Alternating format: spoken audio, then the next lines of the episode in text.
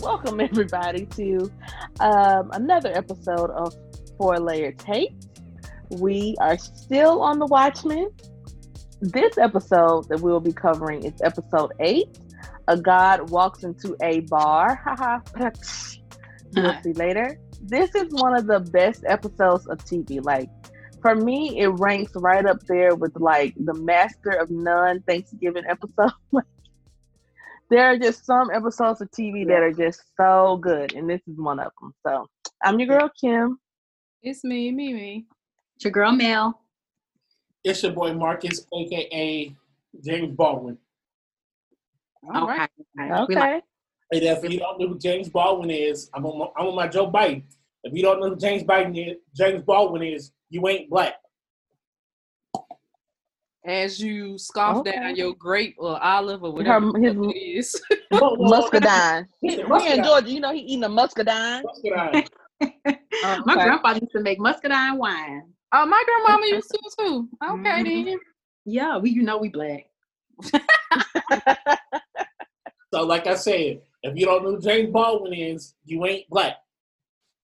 Well, shout out, shout out to James Baldwin. Uh, we're not, we not your Negro. That's what we say. That's, that's what we are today. We ain't your we ain't your Negroes today.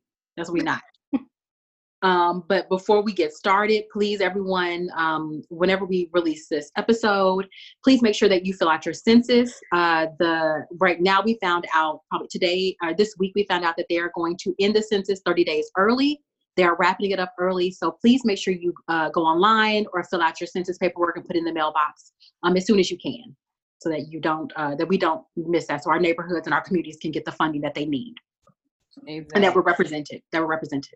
also that uh, election day is November November third. Um, please make sure that you're registered to vote and you know your voting location and that you haven't been purged from voter voter rolls. Man, I don't know. Yeah, I so I heard that yeah, definitely in Georgia, uh, they're saying make sure that your name has not been purged from uh, the voter registration, like from those from that system. So I guess uh, people are trying to do some you know shady things uh, with voter suppression in, Jim, in 2020 Jim Crow. So please make sure you go online and make sure that you are registered to vote. If not, please register to vote as soon as you can, so you can all we can all get out there and uh, make our voices heard. Or mail in your ballots when you get it. Please don't wait till the last minute. Um, so all that good stuff, so we can try to take our nation back and, re- and rebuild ourselves, get back on track, Yeah. or a better track. We're gonna do a better track, bigger and better. Um, so this is, like I said, all of our favorite episode of this of this series. Um, a, a god walks into a bar, and it's a play on you know actual bar, and then Angela's name is Angela. Her last name is Angela Abar. Uh, I think this is a beautiful episode. Uh, I feel like what I love the most about it is that it wasn't rushed. Not a single thing about it was like kind of slow and meticulous, but so perfectly done. Like I just felt like, oh, I can just sit here in this story for a while and just fall in love in this very strange, weird way. It was just, it was crazy. I loved it, but it jumps around a lot. Like we know, uh, time is, is a flat circle. Um, it's gonna jump around a lot, so I'm gonna need you guys to chime in if I get off track a little bit. I tried to stay on with uh, getting where they were year wise in the storytelling, um, but we can play around with that and just help each other out and you know go from there. And I think I'm definitely going to reach out to Marcus a little bit more on the backstory of uh, John Osterman. Because I, I think I'm a little bit, a little bit. Want to make sure I get all that information together and his relationship with Ozymandias, because I think I'm a little bit confused a little bit later on in the um, in the episode. But I'll bring that up. So let's get going. We are opening in Vietnam, where Angela, we find out she uh, uh, is a police officer there. Uh, as we know from the very first episode, that she was a police officer before they moved, um, before she moved her, uh, her and her husband came to uh, Tulsa, Oklahoma. So we see that it's the same day in the last episode, episode seven. They're celebrating the day that uh, kind of like the independent, not Independence Day, but the, like a Fourth of July almost. So they call it the VVN Day, and it's the day that the Vietnam uh, became the 51st state in the U- in the Union of the United States of America. So you know, people have been partying all night, all day, and having fun and dressing up like uh, uh, Dr. Manhattan in full. They're just men walking around naked with with full bodies of blue paint. So that was kind of bizarre. Um, and we see this man kind of walking down the street. He is all blue and in a black suit when we all know that Dr. Manhattan is uh, a blue person, a man of, of blue uh, uh, skin coloring. And uh, of color is that what yeah. you were saying? yeah, he's a man. Uh, he's he is a, a blue a, a blue skin color. I, I don't know. Dr. Manhattan, he's just doing his own thing. So you see him his back. He's walking down the street. It's in the evening time, and he kind of picks up somebody dropped like a Dr. Manhattan mask, so he puts it on. So you see Dr. Manhattan and a Dr. Manhattan mask. You're like, oh my goodness. So this is kind of this is getting kind of weird. And he walks into the bar where we see Angela sitting down, kind of having a drink by herself. Um, so he goes and sits down with her and it's like, oh, can I join you? And she's just like, not really feeling him at all from the very second that he opens his mouth. Um, and we find out that she is there commemorating her the anniversary of her parents' death. Um, and as we remember from the last episode, we learned that Angela's mom and dad were killed on this holiday when she was a small child by uh, terrorists who um, blew her parents up and they yelled that the U.S. people and the American soldiers were invaders, not not seeing them as people coming to help out, but you've invaded our country and and and hurt us. So her parents had passed away, and she's there having a drink after work. So he tells her, um, he's like, "Oh, I know that already. Um, you don't have to tell me." Uh, he says, "I'm Dr. Manhattan," and he's like, she was like, well, aren't you on Mars? She's like, no. He's like, no, I'm not on Mars. Me, Dr. Manhattan. And she's, you know, like, this is some bullshit. Like, dude, if you don't go on somewhere with this foolishness, we already know she don't play around. Like, she is not happening yet. That, that, that's game. That's game right there, man. I think you should probably not open with I'm Dr. Manhattan. You should like oh. open with something else. oh, if if a guy if a guy has a million dollar bank account, he don't. That's that you start with that. You you don't. Oh. No. You start with that. No, I think you're. you're I'm gonna disagree. Especially when everybody else is dressed in blue. Yeah. Like I'm not even taking you seriously. No, and she was 100% not taking him seriously. So she looking at him like, whatever, dude. I'm just trying to enjoy my beer. You know, calm down. Like, go find yourself some somewhere else to be. Almost and he says, "Huh?" Almost missed out on her husband because of that. she did. She almost missed out on a blessing. So he tells her, I am Dr. Manhattan. You know, it's I'm not on Mars. That's a decoy. You know, I've been uh, I haven't been there for 20 years. He says uh, that's basically a looped video that's been playing, and I've been on this place called Europa, which is um, a moon of Jupiter. And she's like, okay, if you say so, crazy man. Um, and he tells her so she's still not buying it. And he tells, she's like, well, if you're, you know, you're on Europa, you're here, you're everywhere, like, give me a break.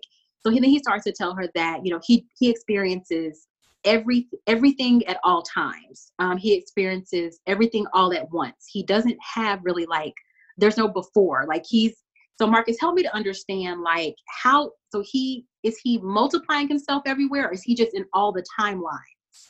I guess that's where I got kind of confused because he's experiencing everything all at the same time and he can yeah. be different places. so. He's experiencing it all. He like if you look at time as all happening. yeah, the way scientists say it actually is, but on like different planes. Mm-hmm. But you're not able to experience it, but on one level, he's able to experience it on at all at the same time. He can experience it as he's living right now as a boy. He's living like now as old self if he if he could get old. So yeah. Yeah, I, I kind of compared it to the Flash. If you if you know anything about like the Flash and his origin story and his powers or whatever, the Flash kind of lives in every every moment that of his life. Like I don't okay. say, his his mind his mind thinks so fast. It thinks on like a uh, I guess a, I guess I call it like a subatomic level. So he's kind of living in every moment, every second. So. So that's what he's doing. He's just living his all of his his entire life at one moment, just different timelines, but he's experiencing them, experiencing them all the same, experiencing them all the same time. Yeah. Yeah. Okay. So he's like cutting the circle. He's cutting the circles. That I makes sense. Cutting the circles. well, I think about like if I think about like different planes, like different planes, and then he could just like cut it and be all the same at the same time. Sure. I don't know.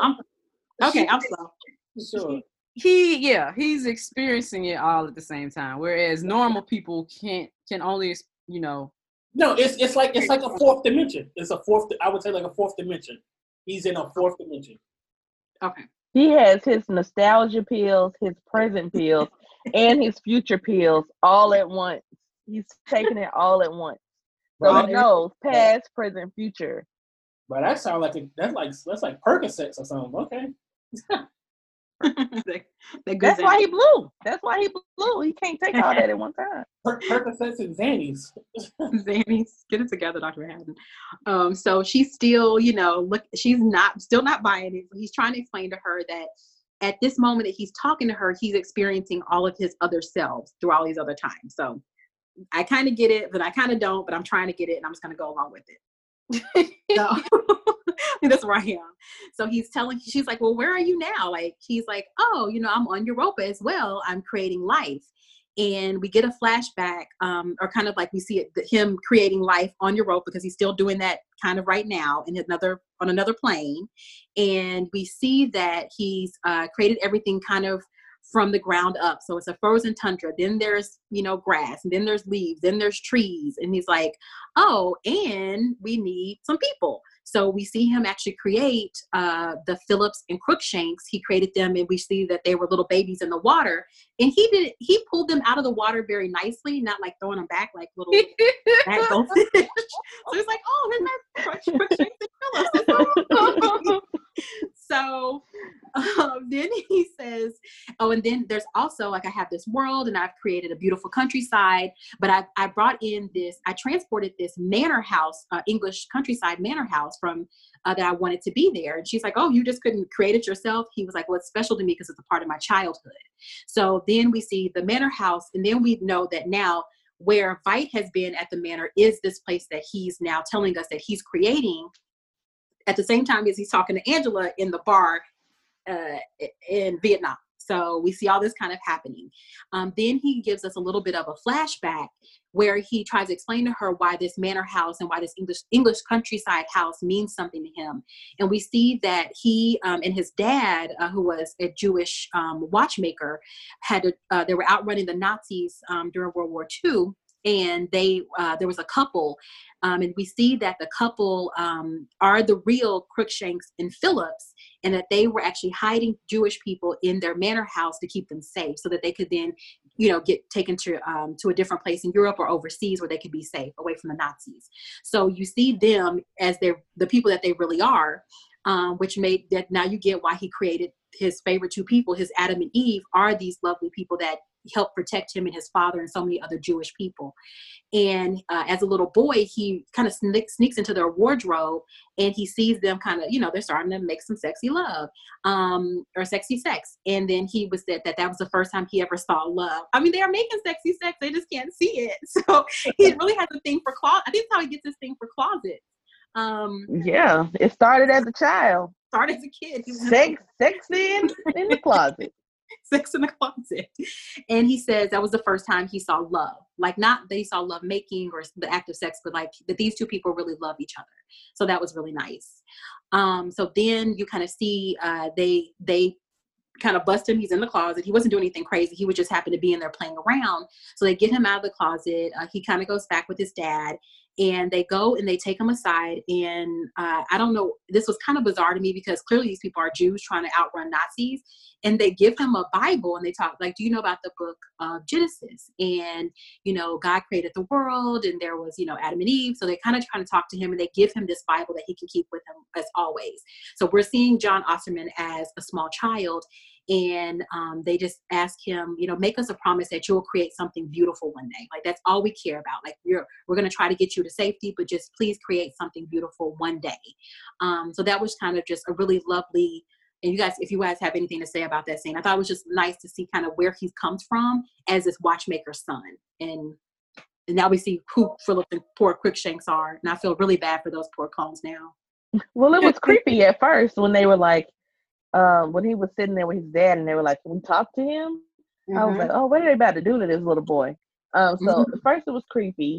Mhm. Then I was like, Oh, I guess they're I guess they're decent people. Mhm. They're gonna explain to him what love making is and that's what i thought the stuff. So I said, oh, okay, they're not so bad. Yeah. I thought it was I thought it was kind of cool that like he Dr. Manhattan's kind of lost touch with humanity, but Mhm. thi- this moment in his life kind of still has a big impact on who he is, if that makes sense. All right. Yeah, yeah. I mean, if you think if you transport the whole house that it means so much to you, and then you still when you think, okay, I I'm at a place right now where I just need to make another creation. So now he is Crookshanks and Phillips clone Crookshanks and Phillips God, right? Now, because he created them from from scratch, whatever yeah. that we saw. Yeah. right. Guys, I'm just going. I'm just going along with this, guys. I'm just going along with this at this point. Mimi, you have anything before we move on? No, no. I'm good okay. with what y'all. Okay so we we see um, what what's happened. We see what happened and how, how he grew up and to be the person he is. And uh, still, I'm still reminding myself he's still experiencing all these things at the same time. So poor Angela is still not buying this shit. So he's just talking like he's trying to drop all this game and be like super impressive. And she's like, okay, whatever, my. Um, then he's like, okay, let me turn it up a notch. He tells her like, I I love you you know, I left paradise so I can meet you. Meaning that he left this world that he's created that is paradise. That that's his you know, uh, his uh, first book of the Bible that he's creating now, he's like, I love you, so I came here to be with you. I left my paradise to be with you. Um, and then that's when he says, she was like, Well, what about before? And he says, I don't understand, I don't experience the concept of a before. He just is now. He is just whatever's happening right now in his time, in all these different timelines, he's here. Not there is no before anything and then she uh she was like okay. She starts to get a little bit cheeky and she's like all right this i'm gonna let me just keep this crazy nut talking. And she's like well then what was the moment? You know what was the moment that you realized that you loved me? Like what was that moment? Like oh and that just ripped my heart out and he doesn't he doesn't tell her um you know what that moment is. And then he takes his mask off um but she still doesn't believe that he's he's dr manhattan because there are literally this fat guy's walking around this in this bar that's covered in blue paint, just looking silly like Dr. Manhattan's. Um, so he still doesn't, uh, she still doesn't quite believe him. And then uh, she tells him, you know, I hate Dr. Manhattan. I don't want you to be him. I hate him. And she basically blames her parents coming to Vietnam because Dr. Manhattan went to war and he won the war for the United States and Vietnam became the 51st state. Her dad went to Vietnam as a soldier. Her parents got killed. She grew up in an orphanage.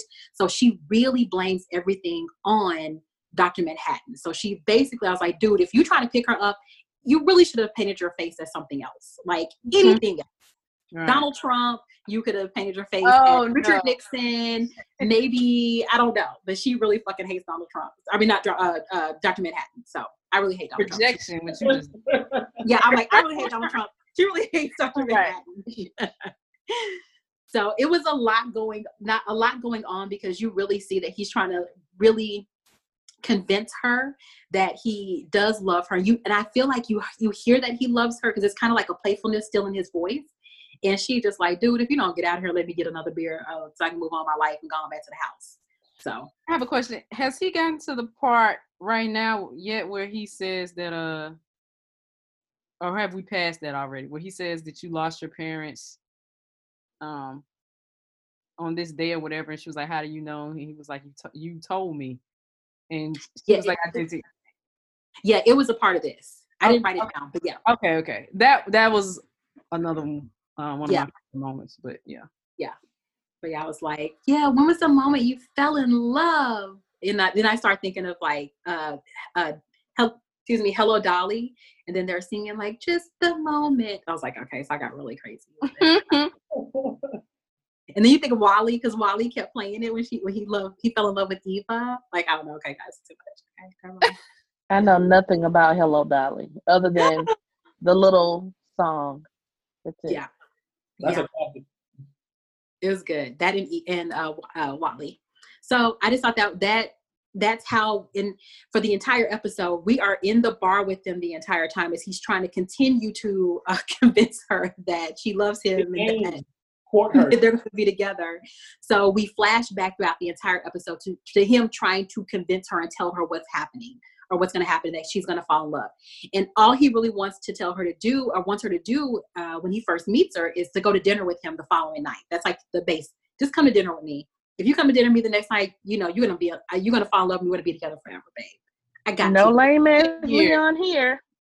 No, no, he he has no uh envelope with questions. He just he got answers. That's all the boy got. That's right. So um we see them. So they're still in the bar, and then they have a flashback. They have a flash forward. I'm sorry to two weeks after they meet in the bar. So now you see Angela. Um, Dr. Manhattan has told Angela, like, she was like, Well, how are we going to be together? You know, you're like a big blue man walking around town. And he's like, Don't worry, you come up with a solution.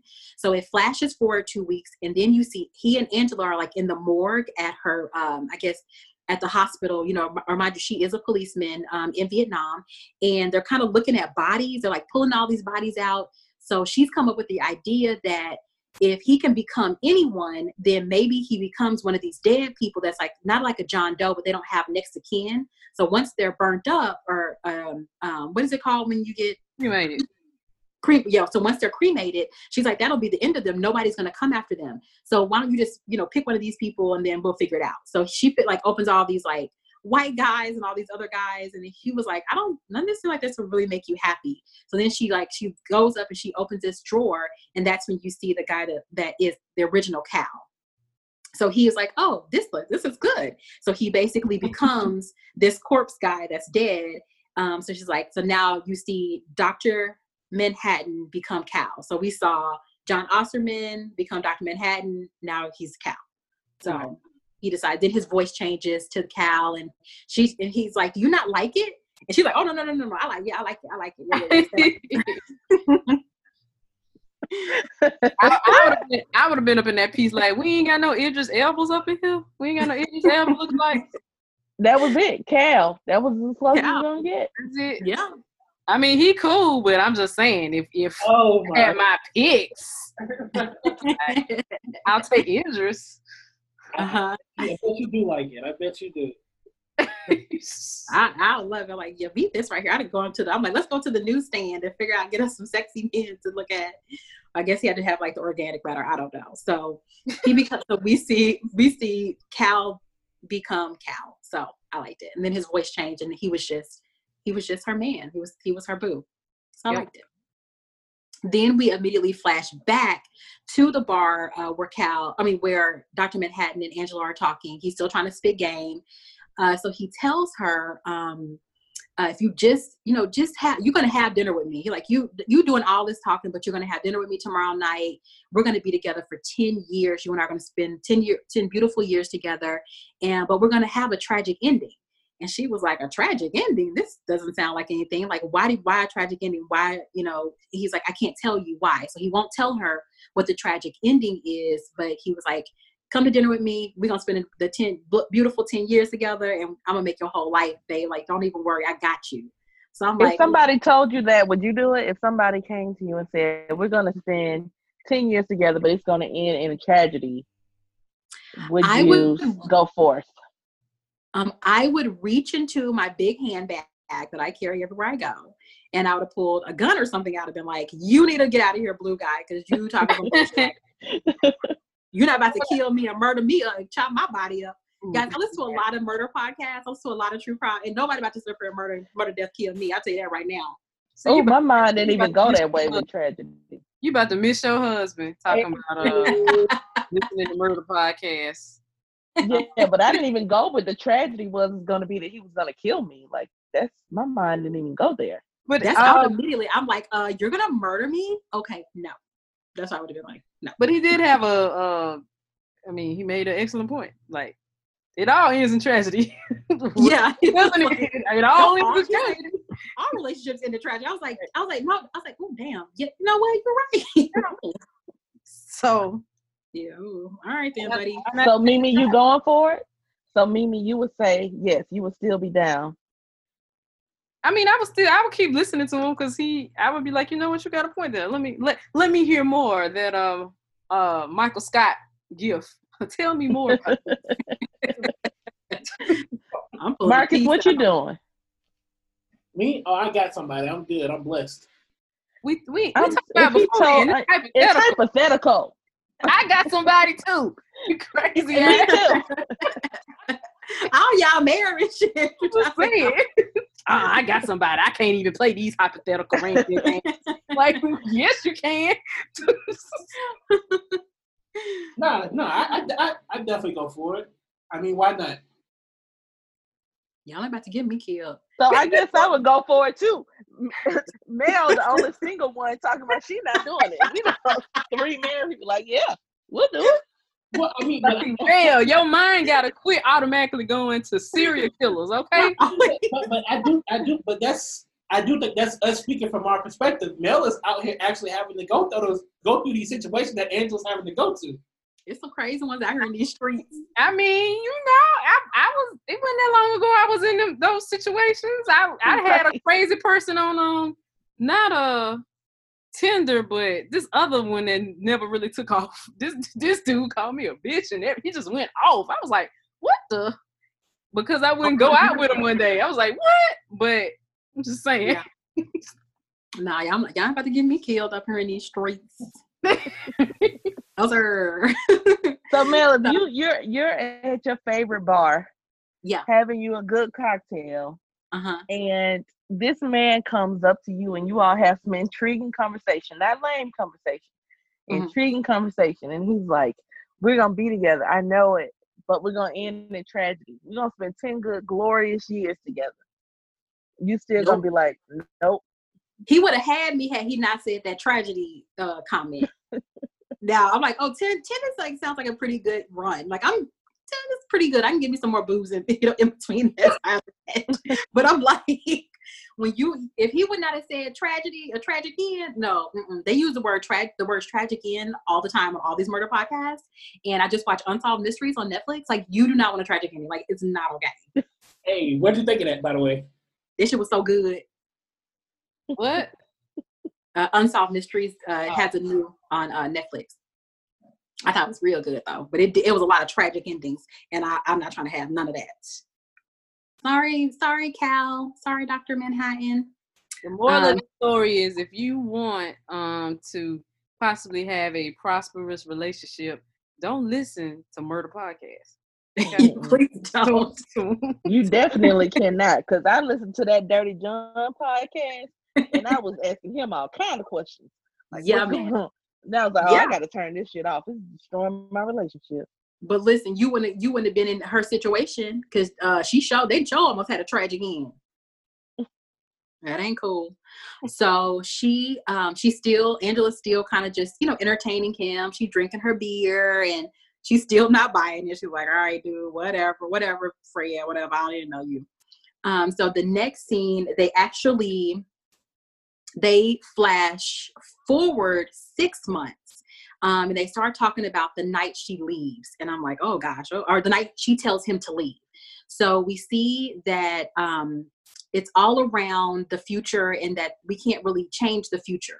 So the future is what it is, you can't change it. Even and and Dr. Manhattan's living in all these realities, so he's telling you like you can't you cannot mess, make things other than what they're going to be. So when they when this at this six month flash um, forward, we know they're together. We know that now um, he's become Cal, so he's not he's no longer uh, walking around looking blue, but he's this beautiful, gorgeous man. And they're together and they're, we see them making sexy sex. Yay, they're not in the closet. So I guess he's not really having that closet fetish um, just yet. Um, and, uh, and she, he, he's already told her that she's going to ask him to leave. And she's trying to fight it as they're trying to, as she's trying to fight this, she's getting more angry and she's basically telling them like you know you don't know what it's like to have fear you haven't been afraid of anything in 50 years and he was like yeah i know the last time i was afraid was when my skin was being ripped off and that was when he was turned com- becoming doc, uh, dr manhattan when he was john osterman and he was in that chamber and was then changed so she's getting more and more worked up she's now she now hopped off the dick and everything and i was like you must be really really upset you don't huh? hop off the dick I'd have been like, can, I would have just started arguing after. I'm like, dude, you are, you're clearly having a fun time. Like, I just, thought it was over. I didn't know she hopped off. I thought it was over. Yeah, she got, she was mad. So then, and he knew what was going to happen. So he just kept feeding into it. Right. And so then she was like, shut up, shut up. And then she was right. She was, I mean, she looked like she was having a fun, sexy time. And then she just hopped off. I was like, girl. That has to be infuriating to you know eh, well that's the that part of that was why your girl blake and him didn't work out because he was just kind of detached he was like how can you relate to somebody who's is everywhere at the same time know everything just don't care and like, oh, we're gonna have an argument in five minutes. Just like what? he didn't hit Blake. He didn't hit he didn't hit Blake with all that that he was giving uh Angela, I'm sure. Well, and then I mean, in the in she the did. yeah in It's the exactly movie, yeah, it was kind of like that. And then in the Mhm. movie, like like I said, he was so detached from everything. He was having sex with Blake, but not really having sex with Yeah, like yeah. she opened her eyes and it was like three holograms, of- and he was sitting there watching the news. she was like, Yeah. "What?" so And then, and, Okay. and what, what pissed off Angela, she was like, Where are you now? Like, she started the argument. She was like, Oh, he was like, Oh, I'm sitting in the bar talking to you. Oh, we're doing this. So she, he was experiencing another reality, even though they're trying to. But I was like, Dude, as long as he, you know, doing what he have to do here, just why don't you stay here? Just stop asking all these dumbass questions.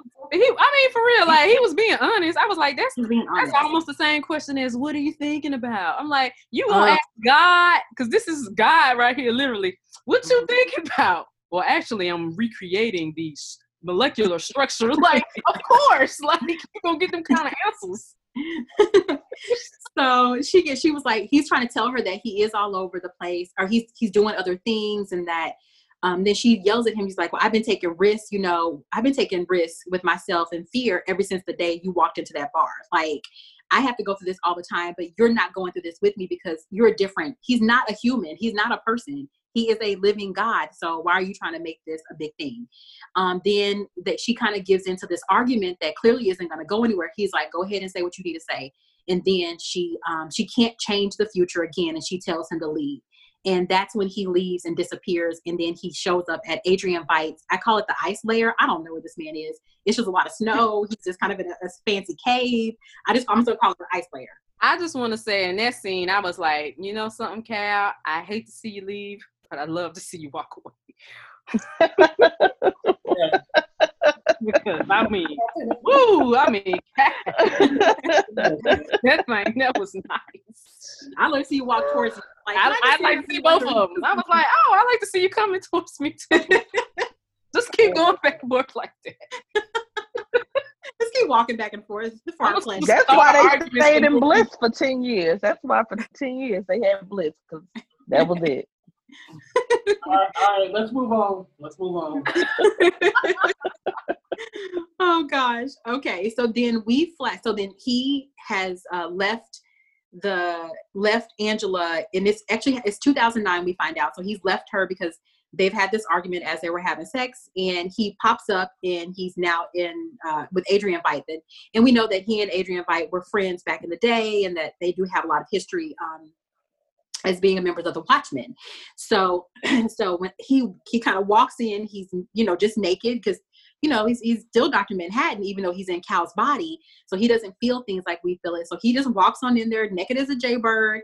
Adrian Veidt is like, he's in this this place that's run down. He you can see like he's maybe had a lot of artifacts that he's broken up or torn to pieces and all that kind of stuff. And he's watching all these televisions and he's just so upset. He was like, you know, why do these idiots, you know, keep building bombs and why do they keep killing them? Like he's basically like, this is a shit show. Why is this world doing this? You know, basically after I've helped them. Um, so uh, John, uh, Dr. Manhattan walks up and he Veidt turns around and he's like, "Hi, John." He was like, "How did you know it was me?" He's like, "Nobody else would have walked in here ass butt naked and just been like, hey, guy, what's, what's going on? What's what's shaking? What's Do you see what I'm carrying around right now? Can you walk around naked everywhere you went to? I mean, walk around everywhere. Okay. Always be naked. I always be naked just to have commentary on it. Ooh, ooh, that's me. so he and Adrian start, you know, talking or whatever. Adrian's like, dude, I need you to put some clothes on real quick. Um, and then we pan around and we see that in Adrian's lair, we see a huge uh, kind of all these uh, two tanks of those tiny baby squid that were raining down um, in modern day when people would uh, would go out and they'd have those raids. So we see that the little squids are there in his lair. Um, Cal tells uh, Adrian that he's in love. Uh, he's in love with this woman named Angela. And Mike's like, oh goodness. He's like, that's not a good situation. But he called it. He's like, the only way you would be here with me asking for help is that you were in love. You want to change things. And then he tells Mike that uh, that Angela knows that he is Dr. Manhattan, that she knows that he is um, he's he is who he is, uh, and that he needs his help to become more human. Like, how do I become more like a person and less like a god that I am? And Marcus, I'm gonna need you to help me a little bit with this. So I was trying to follow along, but I didn't quite understand. So Adrian then tells him that, oh, I've already created something. Don't worry about it. Like I've been, you know, been ready for you to come here talk about some bullshit. Um, and then uh, John tells him that he knows that he tried to kill him before. Um, so I didn't. That's why I was a little bit confused. When did when did Veidt try to kill Doctor Manhattan? That that that I can't remember. How can I say? Um, they they have like this strange, very strange relationship where like mm. Adrian Veidt, of course, is the smartest man on the face of the earth, but Doctor Manhattan, on the other hand, is like he's like all knowing. Okay. So it, I don't want to say like Veidt it like the, Veidt also like seeks his seek Doctor seeks Doctor Manhattan's approval, but also wants to like discredit or and kill Doctor Manhattan. So like in the movie, in the um the 2008 movie, like he tries to like discredit and say like Doctor Manhattan, he's like carrying around cancer. He's given, he's he gave a lot of people cancer, but on but the true story was that Adrian Veidt actually gave those people cancer to try and discredit and kind of get people to turn against Dr. Manhattan.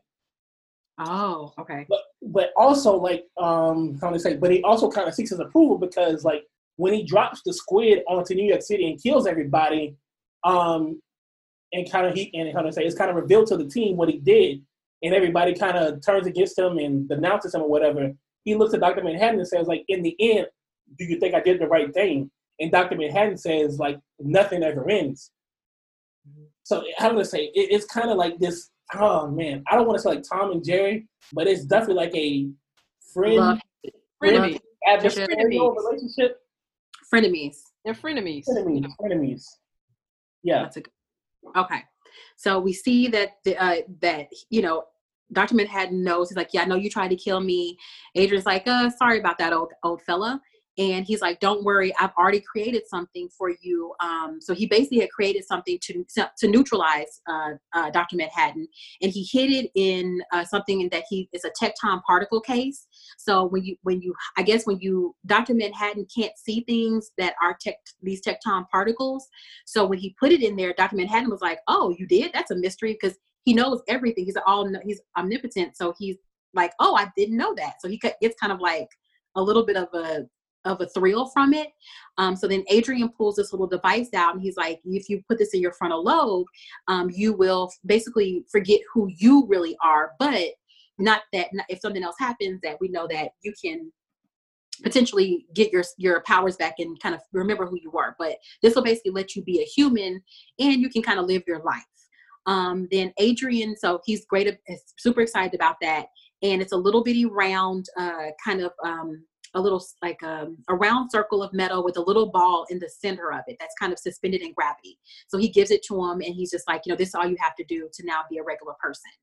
Um, but then Veidt's like, you know what, I I need your help. He was like, I'm feeling. He just looks like he's feeling really down. He feels really bad, and he feels like I've done everything for humanity, and they don't love me. You know, they don't. They don't. They don't appreciate what I've done for them because in his mind he he sent the giant squid to save humanity and now he only killed a couple of million people right? Right. like, you know it is what it is. Um but yeah no but, like with that like he thought he sent the squid down that would save humanity. He mm-hmm. thought it would end but man yes. told him it doesn't end. Humanity yes. will find a way to kill itself. Uh-huh. Right like no matter what we're still going to do what we're going to do so he's just like oh i just hate it here like can you help me out and so dr manhattan's like oh well i did create this utopia this world on europa and um, i made these clone you know basically these these people these clone people, my Adam and my Eve, and they worship me and they love me and they praise me. He was like, but that's very unsatisfying for me. He was just like, yeah, I hate that. This is pretty boring because these people love me so much and want to do everything for me and they care about me. And uh, he says, um, you know, do you want to go there? Like, would you like to be, you know, rule this world? You'll be their God. And like, like his face lights up. He's like, yeah, that sounds like a really awesome thing to do. And John sends him to uh, what now we know is Europa, one of the moons of Jupiter that is the manner that we see poor Crookshanks and Phillips, where he is current day in a 365 day trial because he cannot live. abusing them. Fast yeah. forward from yes, I would love to be there to abuse. And yes, Cruelty. Oh, yes. Right. Phillips and Crookshanks. Poor Phillips and Crookshanks. But I mean, it made sense because uh, that's when everything really did click. Because I'm like, oh well, if you if you are a person who thinks that you want people just to worship you and everything to be easy, if you're a thinker and if you are a person with depth or like and it's truly intelligent person, you're going to need some conflict. Like you can't you a truly intelligent person can't be around yes men all the time. It's not going to work. You're going to go nuts. You need to have you need to have a push and pull. You need to have creativity. You need to be able to make new things and have new ideas. And that's not what Crookshanks and Phillips were made. They were made to to worship that, and please. Right. That was like the premise of uh, one of the backstories in the Matrix was that the the machines had originally created a utopia for the humans mm-hmm. where everything was perfect but the humans kept fighting against it because they were like, this shit ain't right. Like this shit ain't yeah. supposed to be perfect. And so it, it, just reminded me of that. Like there is no utopia. You just never gonna be happy. Period. So you gotta have yeah. it, like you said. Yeah, and I think, that, but that that's life. You know, yeah. that's that is life. That that is that's that's um mankind. That's human nature. Yep. Kim, did you have anything profound? Are you there? I'm here. I no, I don't have anything profound to say about this because, you know, my first time watching it, I was still confused. I'm, I'm just understanding what's happening. Okay. well, I'm like, uh, and then and then I just and it was just like I remember when he would uh, talk so mean to the Crookshanks. Now he was like, I would never have created you. You're right. nothing. I was like, damn, dude, calm down, bring down. I could just see him existing the first full year, maybe if he made it that mm-hmm. long completely yeah. happy with the situation. And then it's like just resenting these yes men, these like just no challenge, like you said. Yeah. So. That was fucked up. So then um after we kind of see Adrian now is we now Adrian's gonna be sent to Europa for him to for him to live his perfect paradise life with these people that are gonna worship him. Uh then Dr. Manhattan flat goes back to Angela. Now he has uh, so you see him, he and Angela in 2009. Uh, I'm sorry, yeah, flashback 2009, where now he has the little device that Adrian gave him. So Cal tells her, you know, just push this into my head, and this is going to work kind of as it's going to block everything. I'm not going to be you know, I'll be a person that doesn't really have a memory because this is going to block everything. But I can be a normal person and we can live this great, awesome, fun life. And Angela is like, uh, well, you know, what's what's going to happen? She's used to him knowing all the answers. He's like, I don't know. It's a great mystery. And I was like, that's I like it. It's a great mystery. That We wake up every day being like, Lord, can you just keep us alive? we survive today. It is a great mystery every day. I know, right? um, then Angela, so she uh, she agrees to put this in his head to block his memory, and then she's like, "That's cool. You know what you and I are going to do is start over. We're going to start over fresh. We're going to make up a story that you were in, a, in an accident. That's why you don't really have a memory, and we're going to just we can go to Tulsa. I'm from there. I can be a police in Tulsa, like I can be a police here in Vietnam. Like let's just start over." I was so, like, only Angela Abar would want to start over a whole new life with Dr. Manhattan and move to fucking Tulsa. Oklahoma.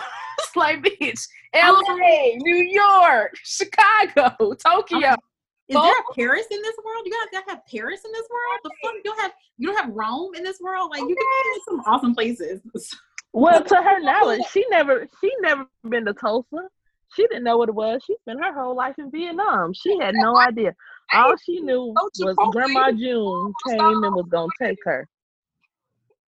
Yeah. Oh, yeah. So she thought of, of it as like a safe place because of Grandma June. Yeah. Yeah, yeah. I, I, get that, but I'm just saying, if I'm gonna start over somewhere with Dr. Manhattan, it ain't gonna be Oklahoma. I don't care. I don't care if those were my roots. I do not care. I'm like, let's go to Paris, like you said. That's where I'm going. Computer, please don't take me to Oklahoma. Yikes. That's fucked up. Uh, okay, so Sorry, Oklahoma. Sorry, Tulsa. Um, so then uh, we flash back to the bar because we know that Dr. Manhattan is experiencing all these things at one time, and he's telling her about these things, and she's not experiencing them the same way that he is. So he's still trying to spit game. And so he's like, you know, I can create life. He told her about this world that he's created and all these people. And uh, so she's like, if you can create life, do it. Like, go ahead, create life right now. So then he creates, uh, he does like a little magic trick. It looks like a little magic trick or sleight of hand where he brings uh, an egg and he puts it in his hand. And he's like, look, I've created life. Look at, look at me. I'm so awesome. And she was like, dude, calm down. That's not even that fancy. It's an egg. You could have pulled that out of somebody's ear and um, he tells her like oh i know our future um, even though you don't you know don't worry about it. But he was like you know the way i can oh she i'm sorry she asked him you know about his powers and uh, you know if you had kids could you transfer your powers to kids? Or you know how does that work? You know if you're if you're dr manhattan. And he tells her um uh, about the future a little bit, and then he tells her that maybe his powers can be transferred he, to um, an organic material. He was like, "Well, maybe if someone uh, could inherit it that way, but it has to be through organic material." He's like, "What if I transferred my powers into this egg, and you ate the egg? Then you could walk on water. You know, that make making you a god, basically." So she's like, "Oh, okay, that you know that kind of makes sort of makes sense." So she's starting to soften a little bit and then so he, she's still not buying it. Um and then he starts to tell her like you know you and i you know we're gonna have kids and we're gonna get married we're gonna have this family. And she was like dude i don't even like kids. I am i hate kids. I'm never gonna have kids. I ain't gonna get married to you um, and then he tells her, "Oh yes, you are. You know, we're going to move to Tulsa, where you where you were born in Tulsa, and we're going to adopt three children there, and that's where we're going to be." And she kind of perks up. She was like, "Hey, how did you know that I was from there? How did you know that I was was maybe want to go to Tulsa? Oh, this is how we get the kids. We adopt them. That makes more sense. I don't have to pop them out. Like." So then you see her kind of softening and being more curious about this somebody that she probably thought was crazy and maybe didn't didn't have too many uh, eggs in, her, in the memory basket. Um, then he tells her that there is a dark spot in his memory because when we know that uh, when we flash forward that six months in 2009, that when he put that thing that Adrian Veidt gave him, that it blocks out his memory. So um, she was like, "Oh, like a memory tunnel, like a tunnel of memory where you can't remember." And she was like, "Yeah, but we get 10 years together to, to have you know have a good life." So that's kind of the end of that that kind of scene in the bar where uh, they meet and are together. So yeah. It was it was interesting. What did y'all think about it? What did y'all think about when he was like doing the egg and talking about power transference? I feel There's so like, many damn eggs in this show. Yeah everything's about an egg. I feel like this was the revelation of why the egg motif was throughout the show. So yeah, I was like, oh, I, now I love now I love all the eggs. It's a this show is sponsored by Big Egg. we know. That's about the chicken in the tree. um, so yeah, I think now I would have started following for him had he given me some of the like the background that's when I'd have been like, oh, 10 years for tragic ending. Okay. I would have done the same thing she did. I was like, wait a minute. You know I'm from where? You want to do what? Okay. I, I would have done it. Because he would give me a little bit more proof. All right. Marcus, you have anything? Oh, no. nope. Okay. So we still, she still has not, after all this game that he spit, still she has not decided to go out to dinner with him. That's all he really wants is for her to please go out to dinner with him the, the following night.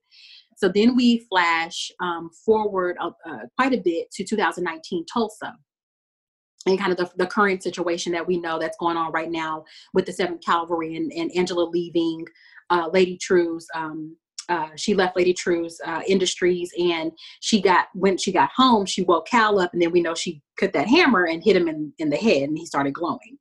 So we know that last episode we realized that she woke up Dr. Manhattan um, because she was like, "You got to, you know, you need to save us. Like, you better wake up right now, buddy, because we're about to be dead."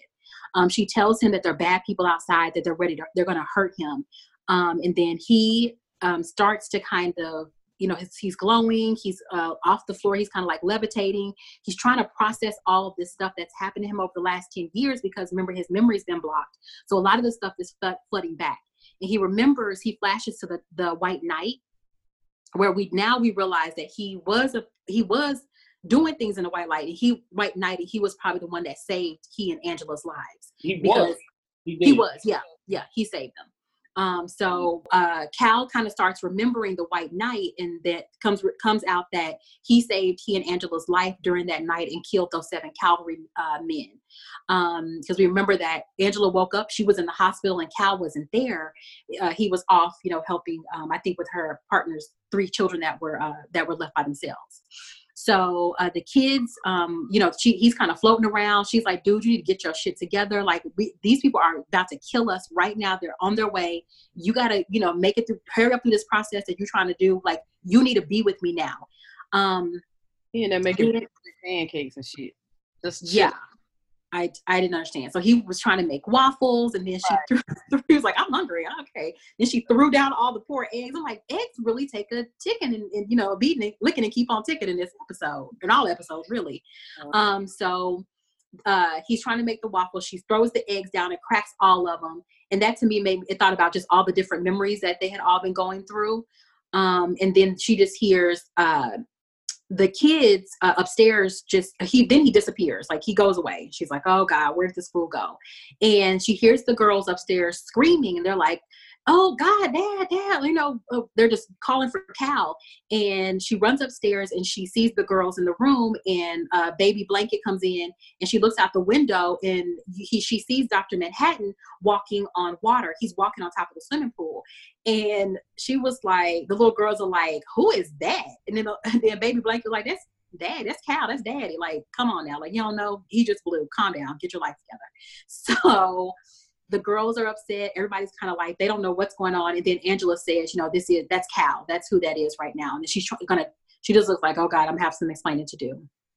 Then all of a sudden, he the kids disappear, and uh, we then find out that he's disappeared them to the theater where he and Will have agreed um, that Will would protect them. What what was going on? They had already, and then Doctor uh, Doctor Manhattan, you know, has set this up with Will in the previous years, uh, it was actually in 2009, that he was going to need to be a part of this. They need to come up with an alliance, and this he's going to call on him to do certain things. So the kids are now, we know they're not gone anywhere. Dr. Manhattan has disappeared them to a theater downtown Tulsa where he Will their uh, great grandfather was going to protect them. Then Dr. Manhattan tells um, tells uh, um, Angela that he had already, you know, made these plans and that he met Will before he put the device in because he needed Will to become an ally.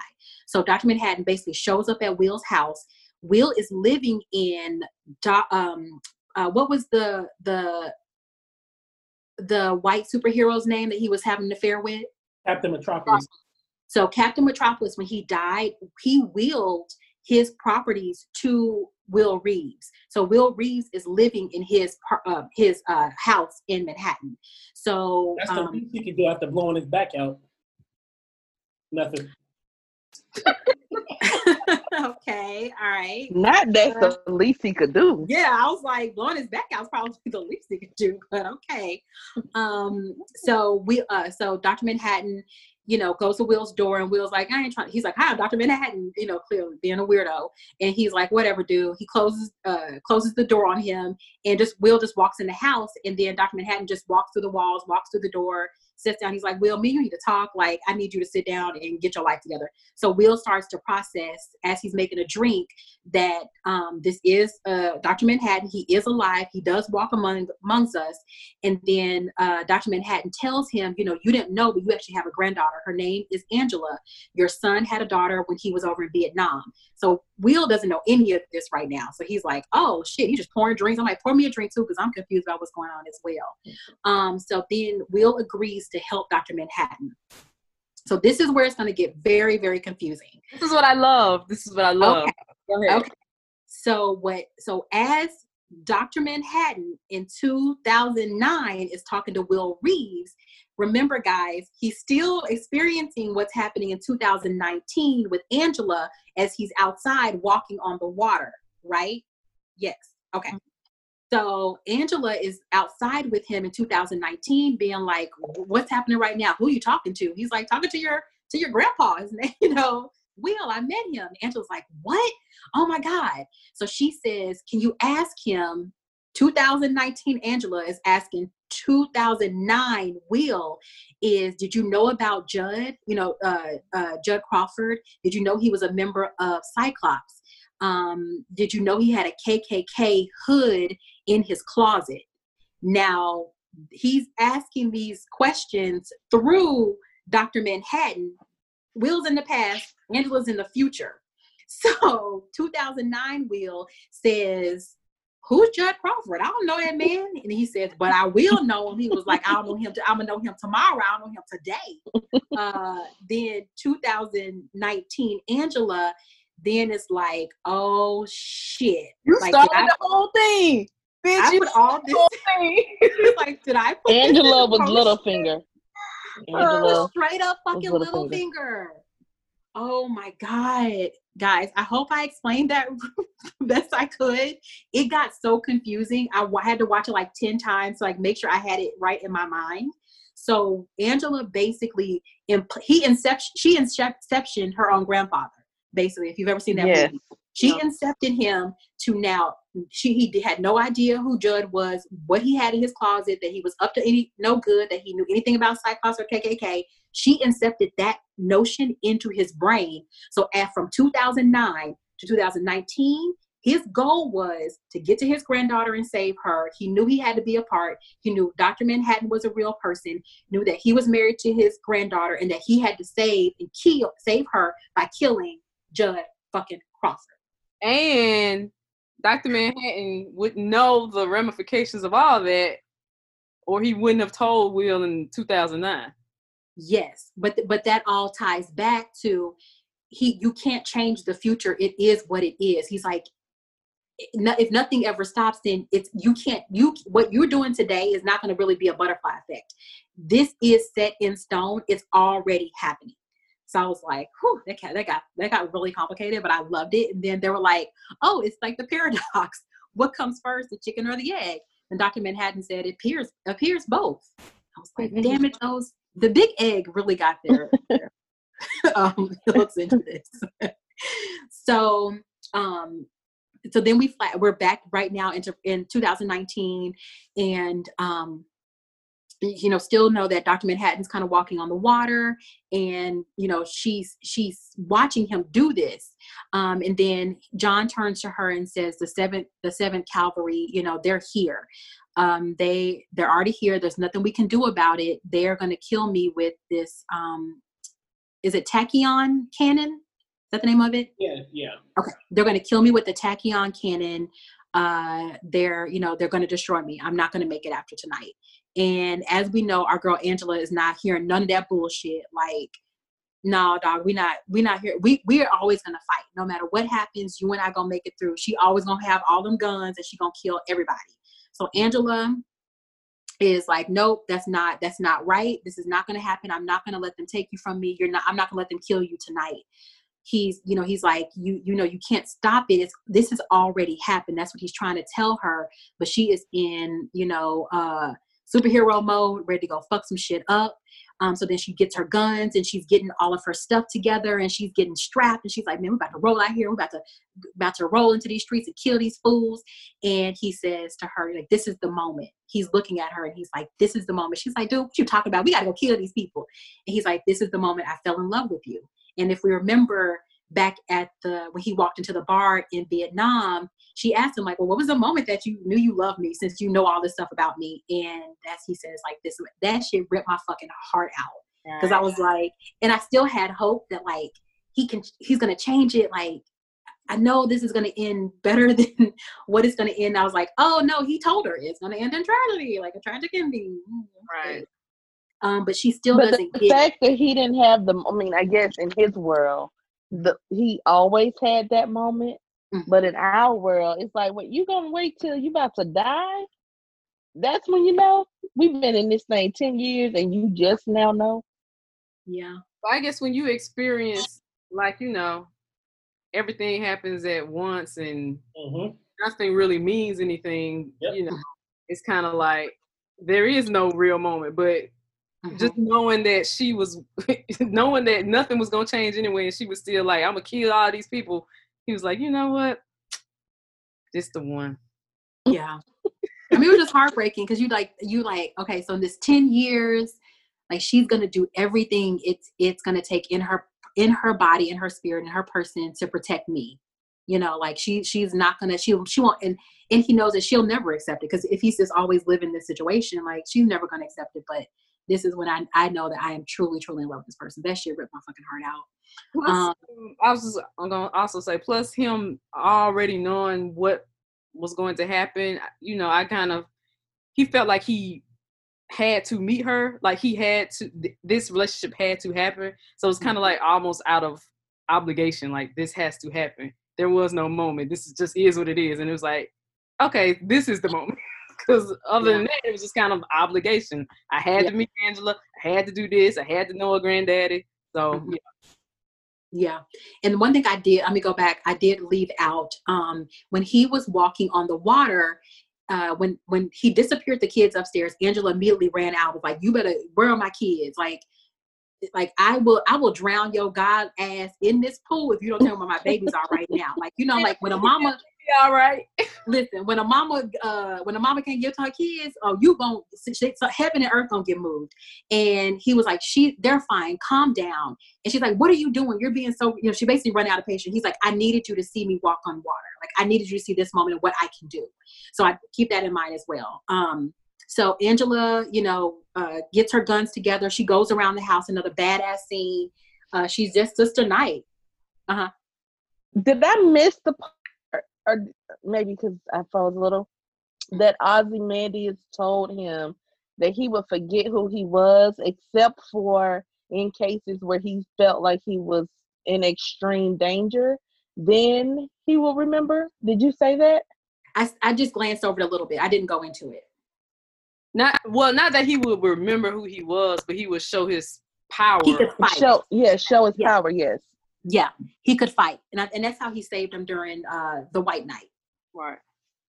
So we see right now Angela still is not giving up. Uh, Cal's just standing there looking at her like all goo goo eyed, and she was like she runs out the back door she has all of her guns and her bullets and everything and she goes out she just badass this is a really good it's a really really good action scene so she starts you know shooting at the 7th cavalry killing them and running the, the truck and running them over and she um, is killing them left and right. And then you see she's in a truck and she it's like a bulletproof glass that she's trying to shoot out. And they rip the door off of the truck and they're and someone's about to kill her. And then you just see the blue light. So now dr manhattan has come out of the house you know you know understand he told angela there's no way to stop this but he's come out and he starts killing the seventh cavalry so he's just blowing their heads up with all of his whatever whatever powers he has he's blowing them all up. And angela's like oh my god you know you see like the happiness on her face. They think all the seven cavalry are dead and they're about to live their be- their best lives together. And he just looks at her um, and he you know doesn't really say much. And then you see that there's one that's alive and he's with that cannon that tachyon cannon. And as she looks at him in his face the guy shoots him in his back and, and kills him. So dr manhattan you know her love uh, at, at the 10 years, the tragic ending has now happened where she thought that they had won. Um, and that was that was heartbreaking because I was like, that was just kind of mean because I was like, she really thought they he she saved him, um, and then he ends up dying. But is he really dead? That's not like, really. but is he really dead? Because if you're all places, his, he could have zapped himself. Yeah, somewhere. But he didn't. He didn't. He yeah. Who knows? So he's zapped. Also, he would have had also he obviously would have had the capacity of stopping this from happening if he yes wanted to. Yeah. it had to happen. So yeah. Hey, I so, guess hmm? I guess ten years of good dick was worth the tragedy. Wow. I don't think so. How dare you reduce this fine man and yeah. such God a lovely story. Dick for ten years. How dare you? Oh gosh. But let's rewind back to that blizzard scene though. Oh, I'm sorry. let's go let's go back to the layer, to the, oh, back to layer. Okay. Uh, so um, you know, he can't he doesn't he chooses not to save his own life. He chooses not to stop his own death. And so now Dr. Manhattan is, is dead and Angela's standing there screaming. Um, and then we flash back to when they met and they're back at the bar Um, and Angela starts to kind of accept this 10 years that he's going to be in this memory tunnel. Um, and she's like, okay, I, I accept. All right. And she decides to go to dinner with him that next night. And that's where we, we end the story for episode eight. A God walks into a bar. Our favorite episode. It's a great episode. It really is. It's just love. Everything about it was lovely. It was so well done. And I, to do something so complicated uh so well that's what took me i'm like it was complicated to watch so i could only imagine how hard it was to Right? freaking Right. It yeah was great writing because I because I watched this two or three times looking for the holes in this story of how you know like when you do a lot of time jumping, holes normally pop up. That's why I don't typically like stories with time travel. yeah But I, you know, I couldn't really find any. Now I'm- somebody might point out something at some point, but I watched it three times. I haven't found a hole in the time travel, you know, storyline Mhm. that where it didn't make sense or it didn't fit. So it was complex, like you said. It was. I mean, it was great. Nah, uh, David Lindelof and that writers room, they they did an amazing job, Yeah. especially on this episode. Right. oh yeah it just it was just so perfectly done. I said super like you said super complicated but you know they know what the hell they're doing because this was on a whole nother level. Now was lindelof was lost right? He Yep. did lost as well? They- which that make now this makes more this makes more sense being able to write time so well because he did it so he i'll say both well and really shitty on lost. Um I, I'm, I'm still quite bitter. I'm more bitter about lost than i am game of thrones because i i, I yeah yeah Maybe- i will always but i'm just gonna blame it on jj abrams i won't blame it i'll blame it on jj abrams Well, maybe he should have um written the Game of Thrones part where uh you know old Bran was time traveling and doing all that bullshit. Maybe it would have made more sense. I don't know. yeah it might have been a much much more better done but like lost all it was was time jumps the entire show so it makes sense that this is that same that foundation Yeah. but this was just really beautiful um yeah good job everybody. Yeah. good job. So we are we just have one more episode left and that will wrap up our recap of the series or or season one and i feel like once they win all of their emmys all 26 that somebody's going to be like okay let's make another, another season. And lindelof is like it's fine you make it i'm not doing it. He said it's definitely up for whoever wants to make it so I Oh, hope I that- thought you were gonna say after the 26, after they win, people are gonna be like, "This podcast was ahead of its time." That's what I thought you were gonna say. they say. will. They definitely will. We we can kind of see the future here on our podcast. Um, so yeah. Um, it would be it would be very hard to top this season. So Oh, hundred percent. I don't know that I would want them to do another one and tarnish it. I want to. I don't need them to top it. I just want to the importance of of representation and what Angela means to so many people as like she's a black superhero. Like that's you don't get many of the, you don't get many black women superheroes like that. Yep. I was mind them I, doing I love it. a, um filling filling in the gap between her childhood and the orphanage and her, you know, becoming this badass. I know we all know she ended up being a cop, but just I would like to see the adventures of Angela during that time period, maybe. I want to see. For, I want to see forward. I want to be like, you know what? After we see episode, after we recap episode nine, I want to. I want to know after that last scene, what's happening. Let's go. Let's go. Let's get it going. I want to see what Baby Blanket gonna do. I want to see like I want to see all of it, all of it. So I don't know because I feel like he could become like an Ozymandias. Like I Oh, think he's No, dark side. so, like, no, he's gonna be another masked detective. He's, He's gonna gonna become his own superhero. That you gonna listen to on your murder podcast. It's gonna be he already a dark little twisted boy. Therapy. So if he don't get Yeah. that therapy, he didn't look. Look at what Blanket has gone through. His dad had to dangle him over a back. He's seen his parents get murdered. Uh, he's seen his uncle uh, Judd get killed, and he seen his dad out here walking on, and then get shot up. This dude, he gonna have problems. You don't want to see Angela and Laurie Blake 2.0. They're gonna be in Peteypedia and PD and all them. I mean, sure. I just don't feel like it will be done that I, I don't feel, I, I just don't think it'll be done that well going forward. I just don't know. I don't have uh high hopes for that. I, I just I would have higher hopes for them being able to adequately fill in the gaps between her girlhood and becoming a Mm-hmm. bad hero. But going forward, I don't know about that. I'm excited. So we'll see. Um, I think for me, I'm like, I want this show to win as many as it can, and then I want Low Key Happy to win uh, for its episode in the Emmys. It was uh, also uh, Insecure. Low Key Happy, our favorite, one of our favorite episodes is up. Um, and every, I just want them all to win. I want if you're a black woman on uh, any network, yes, but definitely on HBO because HBO really has become the Black Lady Network. Like if you're a black lady, you want content, they got you. True. Low-key, low-key. how we ended up reviewing so much stuff on HBO, and then I was just like, I mean, I'm we we're not trying to be like the the hype man, the advocates for HBO, but it's like they the ones putting out the hot shit. They shit. got the good content. What can you Yeah. say? Mm-hmm. So Mm-hmm. it is what it is. Yeah, I love it. Um, yeah, they and I I like that HBO.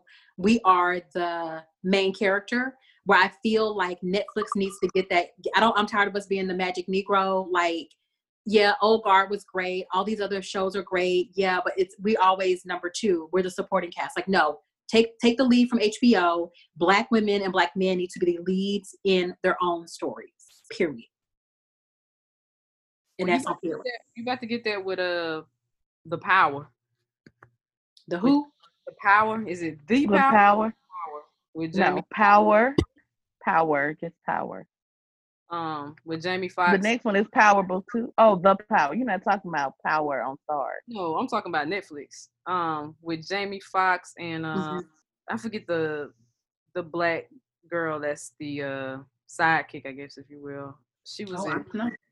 She was in. She's been in several things. She's a Mhm. up- pretty good up and coming actress. I don't even know. But yeah, he's he's uh, it's like a sci-fi maybe action flick, and you know he's the main character.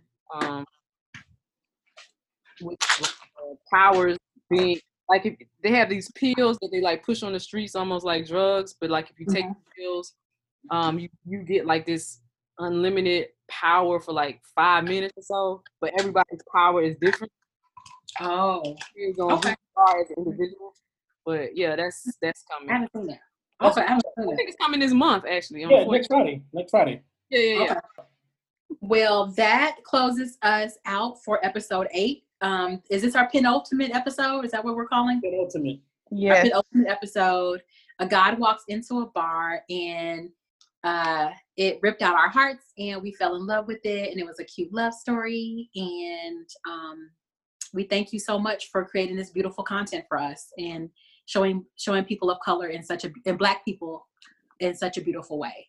So thank you. Bye. If you, if you don't take anything else from this episode, what Mel, Mimi, and Kim have taught you is that taking is a good date is worth a tragedy. All right, let's go. wow How good is that? I didn't teach that. We're gonna end that part right on out. I didn't teach that. We're gonna end that part right on out. Y'all don't listen. Don't listen to him. Bye. Bye. Deuces.